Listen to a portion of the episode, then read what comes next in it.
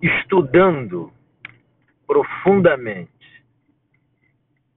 a teoria dos complexos de Carl Gustav Jung e observando os experimentos de associação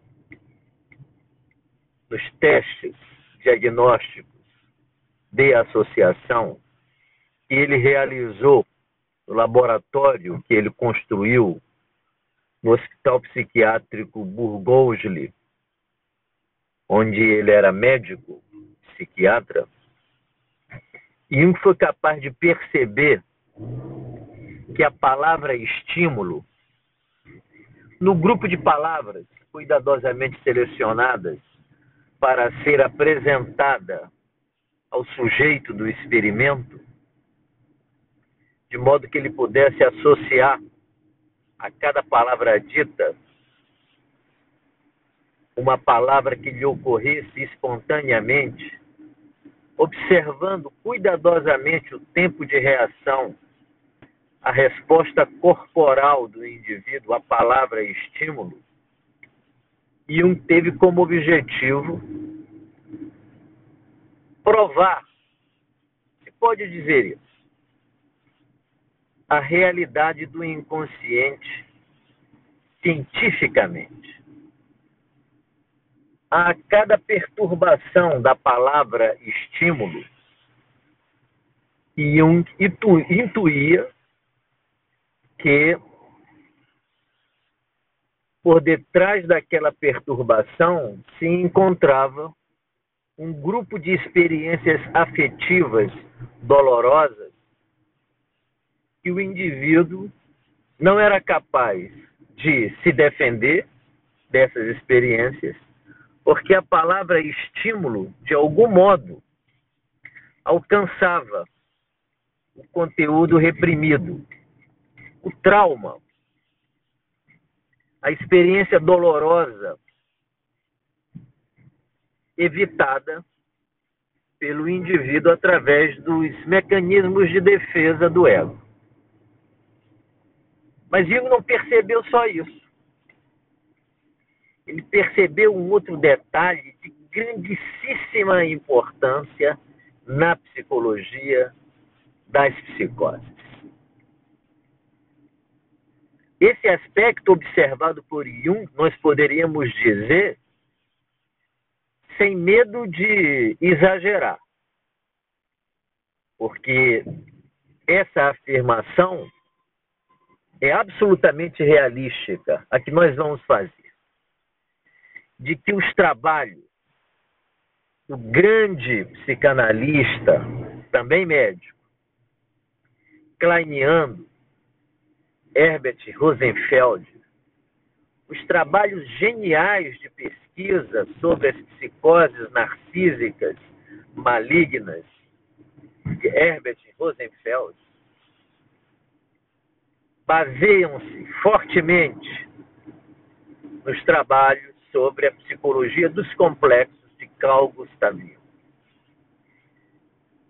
É lamentável que uma disputa de poder neurótica e ridícula também tenha alcançado esses homens preciosos. Isso ocorreu entre todos eles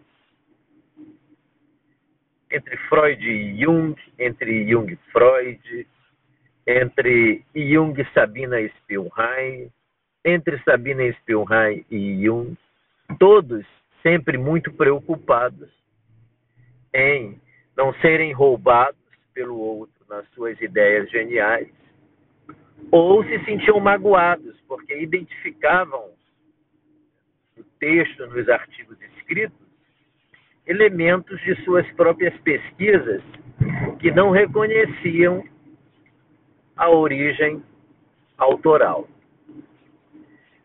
Parte dessas irritações entre eles, observamos claramente, não passa de neurose, de sentimentos de perseguição, idealizações de genialidade deles sobre eles próprios, narcisismo, portanto. Mas é lamentável que, não se encontre na bibliografia citada por Herbert Rosenfeld nenhuma vez os trabalhos de associação de palavras desenvolvidas no laboratório que Jung construiu no Hospital Psiquiátrico de Bourgogne. Eu tive o cuidado de buscar na bibliografia citada por Melanie Klein alguma referência, por exemplo, a Jung.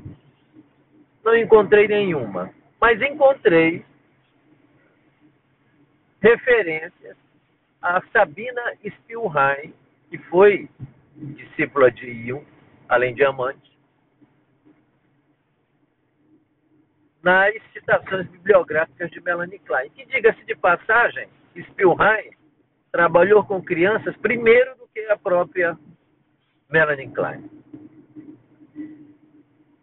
Sabina é mais pioneira no trabalho com crianças do que a genial Melanie Klein.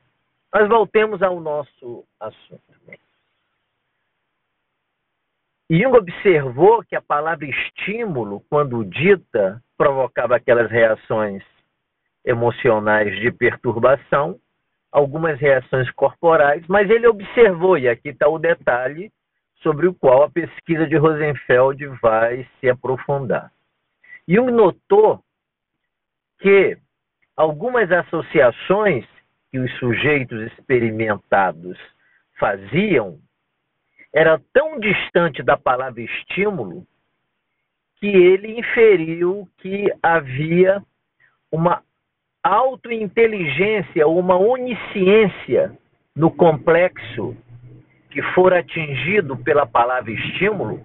Vamos prestar bem atenção nisso, porque é uma sutileza do funcionamento psíquico sobre o qual Rosenfeld vai desenvolver o trabalho dele. Então Jung percebeu que a palavra estímulo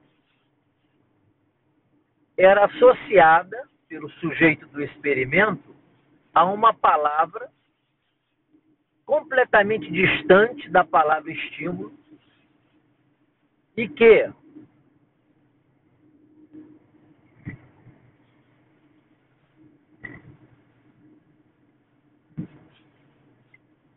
ele teve a impressão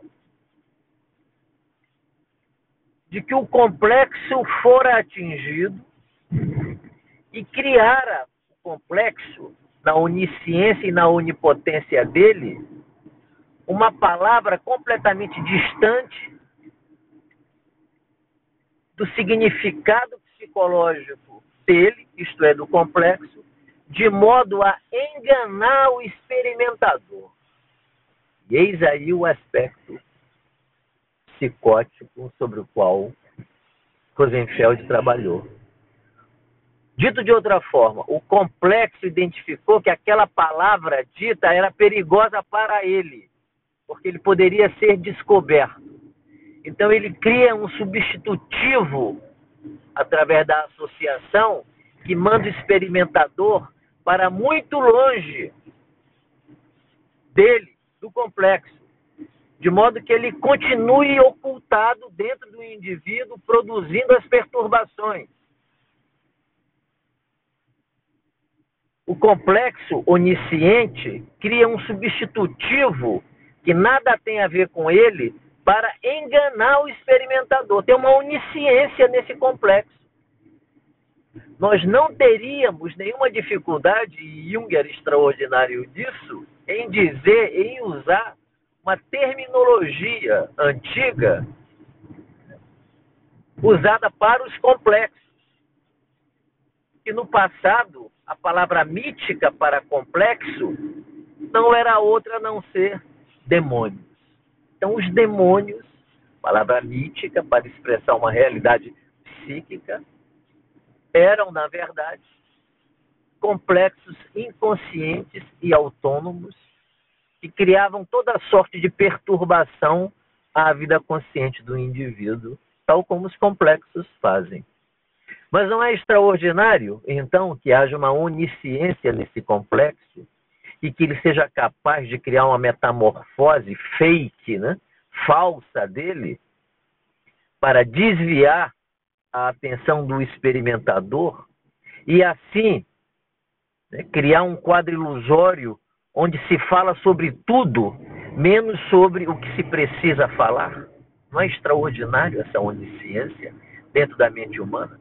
E não foi isso que Rosenfeld disse ao afirmar que as partes destrutivas da personalidade, olha o que Rosenfeld disse, são oniscientes e a todo momento tentam seduzir as partes boas da personalidade, o self bom, no sentido de enganá-lo e de atraí-lo para dentro do mundo delirante que é ofertado ao indivíduo como sendo um mundo real, onde o indivíduo não precisará mais sofrer e nem enfrentar dificuldades. É um mundo de onipotência delirante né, que é injetado no interior do self bom numa tentativa de enganá-lo e fazê-lo cooperar com os propósitos perversos da estrutura maligna. Né? Um demônio, né? um verdadeiro demônio. Então aí está a contribuição extraordinária de Jung na pesquisa de Herbert Rosenfeld, que é efetivamente uma pesquisa extraordinária. Sugiro que leiam e passem interpretação um outro livro publicado pela Zahar, chamado Estados Psicóticos, muito antigos também, do Rosenfeld, né? e uma série de textos que são publicados com uma, alguma frequência pela Sociedade Brasileira de Psicanálise do Rio de Janeiro, né? em, seus, em suas revistas. Né? Obrigado.